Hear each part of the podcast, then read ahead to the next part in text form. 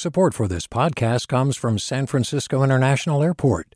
At SFO, you can discover award winning flavors and unique shops all before takeoff. Learn more about what's at SFO at flysfo.com.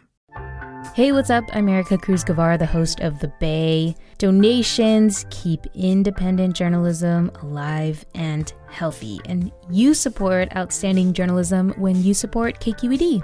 So if you haven't yet, check out donate.kqed.org slash podcasts. That's donate.kqed.org slash podcasts with an S. From KQED.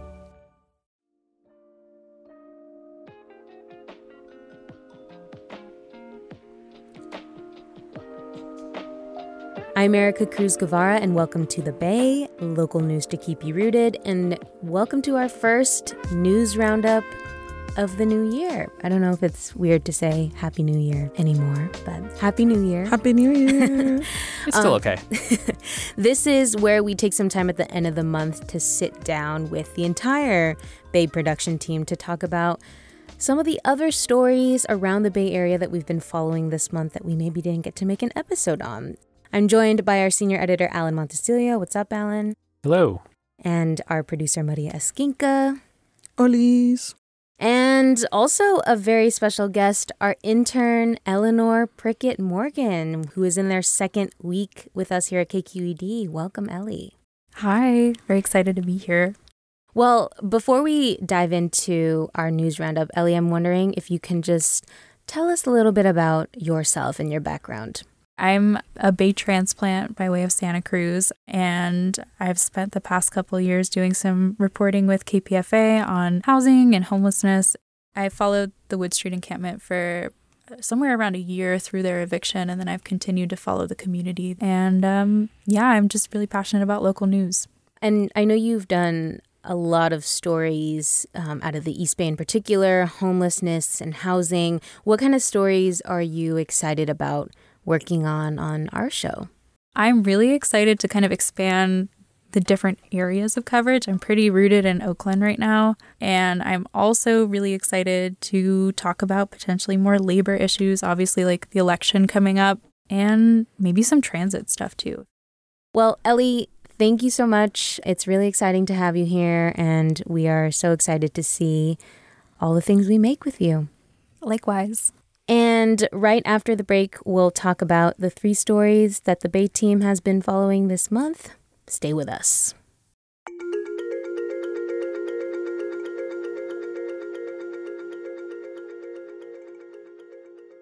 Do you love learning about the San Francisco Bay Area? Its history, its people, its unique blend of cultures? Then you should check out the Bay Curious book. I'm Katrina Schwartz, editor and producer on the Bay Curious podcast, and I'm here to let you know that for the month of May, we've worked out a sweet deal for KQED podcast listeners. Right now, you can get the Bay Curious ebook for $1.99. That's right, $1.99. Just search for Bay Curious wherever you get your ebooks or find a link in our show notes. This offer does expire at the end of the month, though, so you'll want to act on it fast. Happy reading!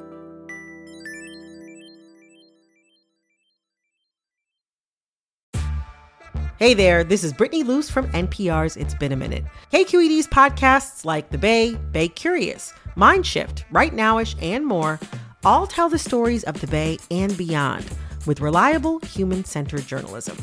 They aim to inspire, make you think, entertain, and expand your understanding of the place you call home. Here's how you can support podcasting at KQED. Showing your support is easy, and you can join Brittany in supporting KQED Podcast too at donate.kqed.org slash podcast. That's donate.kqed.org slash podcast. And welcome back to the Bay's monthly news roundup, our first of the year. We're going to go ahead and start with my story, which is about a recent wave of layoffs in the media industry and the role that some local lawmakers here in the Bay actually believe that tech can and should play in saving the industry from further catastrophe. Last week, the LA Times laid off 115 journalists, which uh, amounts to more than 20% of the newsroom. Many of the cuts were to culture writers, the team covering LA's Latino community, the Washington, D.C. Bureau, which, I mean, of course, is really crazy to think about in an election year. The union says that the cuts also disproportionately affected Black, Latino, and Asian American employees. And the paper's owner, Dr. Patrick Soon Shiong, said the cuts were necessary because the Times could no longer lose up to $40 million a year without boosting advertising. It's also bringing renewed attention to efforts by some California lawmakers to hold tech companies accountable for their role in the plight of the media industry. Can you explain to us how is the tech industry connected to to news layoffs? So, I mean, if you think about back in the day, right, when everyone used to get newspapers and the main source of revenue for those newspapers was the advertising, the internet, platforms like Google and Facebook. As we all know, those platforms have changed the entire industry.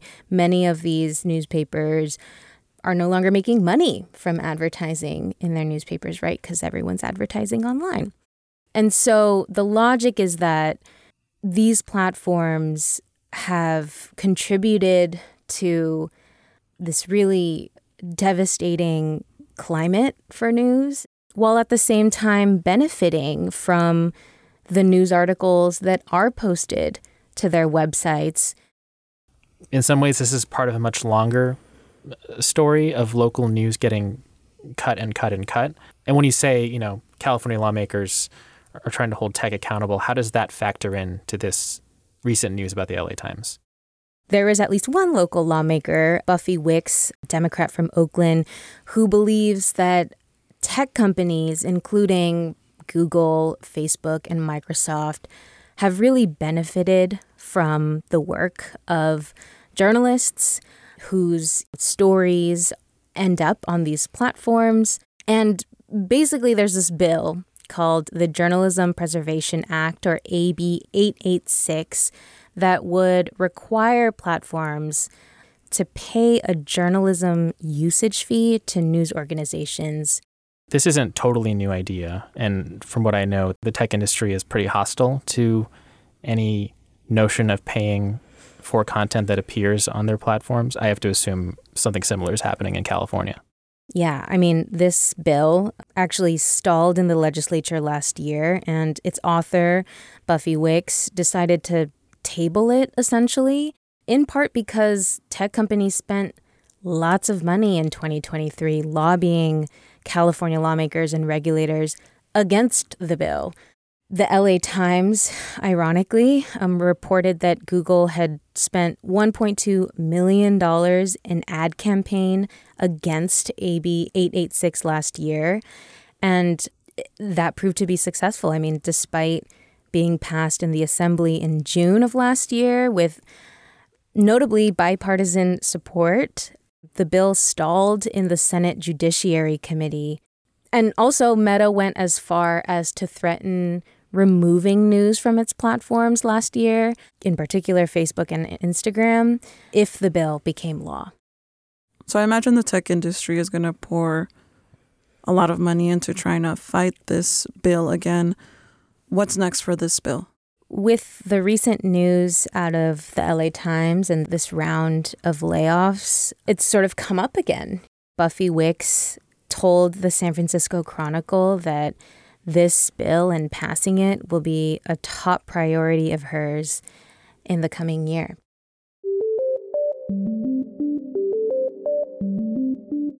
All right, well, that was my story for the month. Now I want to transition over to our senior editor, Alan Montecillo. Alan, what have you been following this month? My story is, I would say, the latest chapter in the ongoing fight, argument, public debate, whatever you want to call it, uh, about homeless encampments. San Mateo County will soon make it a crime to camp in public in unincorporated areas where shelter beds are available. Can you tell us a little bit more about the particular context around homelessness in San Mateo County? Like, why is this happening?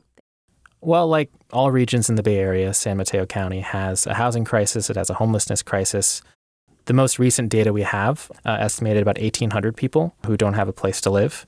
About a third of those are estimated to be living outside or on the streets. Now, to be clear, this law is specific to unincorporated parts of the county, that is, mm. parts of the county that are not part of a city. But it does hit at this issue that residents and advocates and public officials are debating over, which is what do you do about homeless encampments? How is this law going to work? There's a number of criteria that you'd have to meet in order to be charged with a crime. You need to have been given two written warnings, and you have to have refused shelter twice.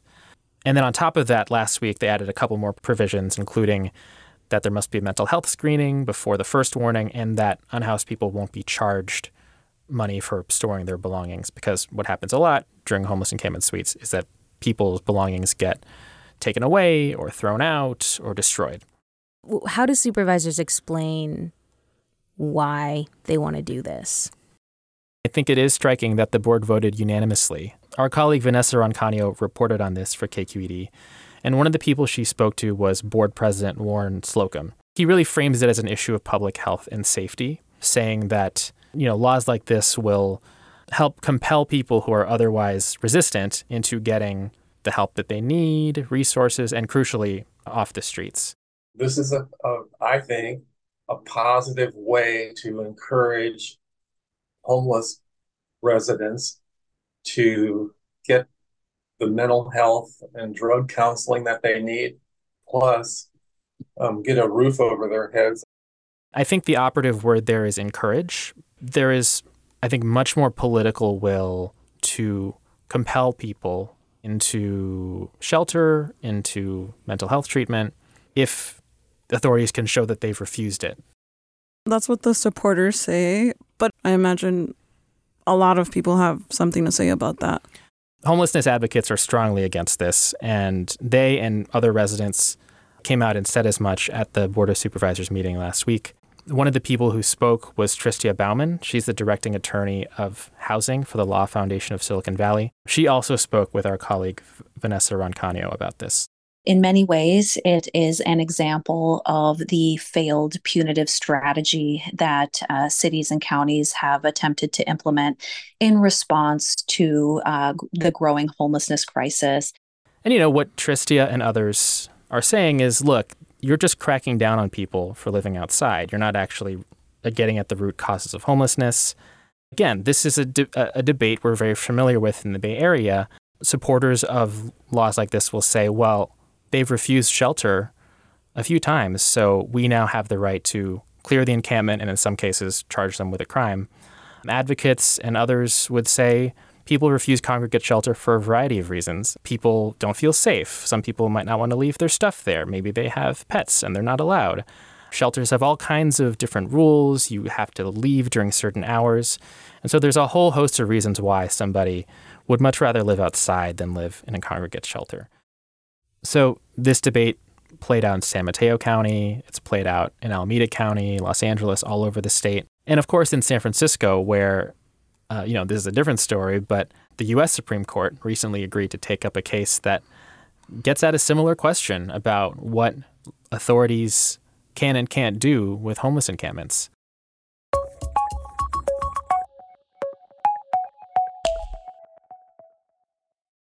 Well, thank you so much for that, Alan. And last but not least, Maria, what do you got for us today? We have a another election story, but this time out of San Francisco, where Ryan Khojasteh has officially filed paperwork to declare himself a candidate against Brooke Jenkins in the race for district attorney. Okay, honestly, that is not a name that I know. Who is this guy? What is his background? What's his deal? So, he is currently a prosecutor out of Alameda County. He's 30 years old, which I think is pretty young in, when we're talking about politics, but I think he's most known for because he served under Chesa Boudin, but then he was one of 14 other staffers to be fired under Brooke Jenkins when she was appointed as a DA by Mayor London Breed. And according to the San Francisco Chronicle, he did say that he believes that he was fired because he wrote an article that was published in SF Gate where he basically talks about reforms that were implemented under Chesa Boudin that should have continued. Well, that's a good segue to the to my next question, Maria, which is what is Ryan Khojasteh running on?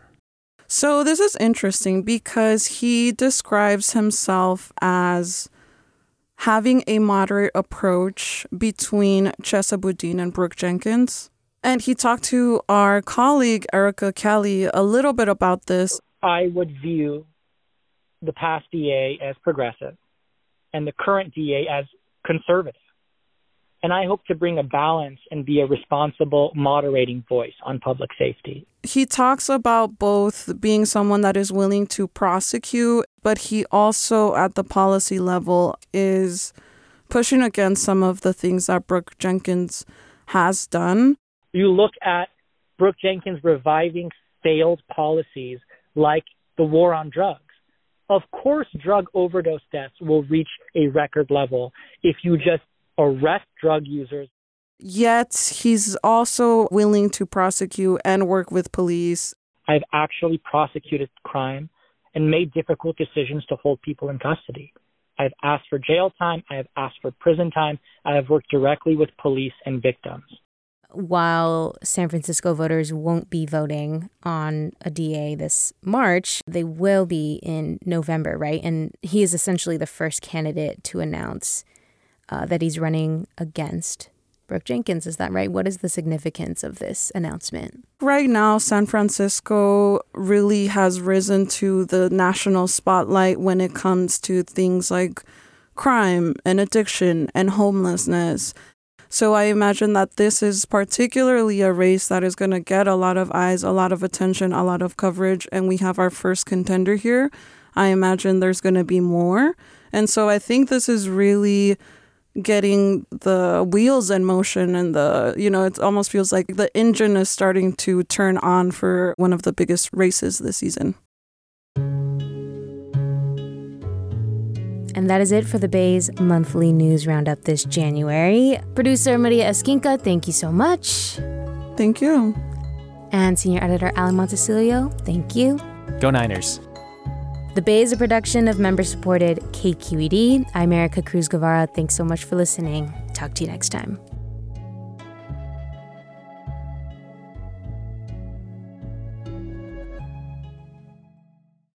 Hi, I'm Sasha Khokha, host of the California Report magazine. Every week, we bring you stories about what connects us in the giant, diverse Golden State. Because what happens in California changes the world. I love this place. We were once seen as like the place to be, California. The land of milk and honey. That's where you go to Sunshine State, but we just have challenges right now. KQED's California Report magazine. New episodes drop every Friday, wherever you get your podcasts. Hey, it's Glynn Washington from Snap Judgment. And if you love what you're hearing, and I know you love what you're hearing, please consider becoming a KQED member. You get special access to cool events, behind the scenes footage, and so much more. Plus, you'll sleep better at night knowing you did your part for the community you depend upon. It's in you. Please be in it. Visit donate.kqed.org slash podcasts to sign up now. That's podcast with an S. Thanks.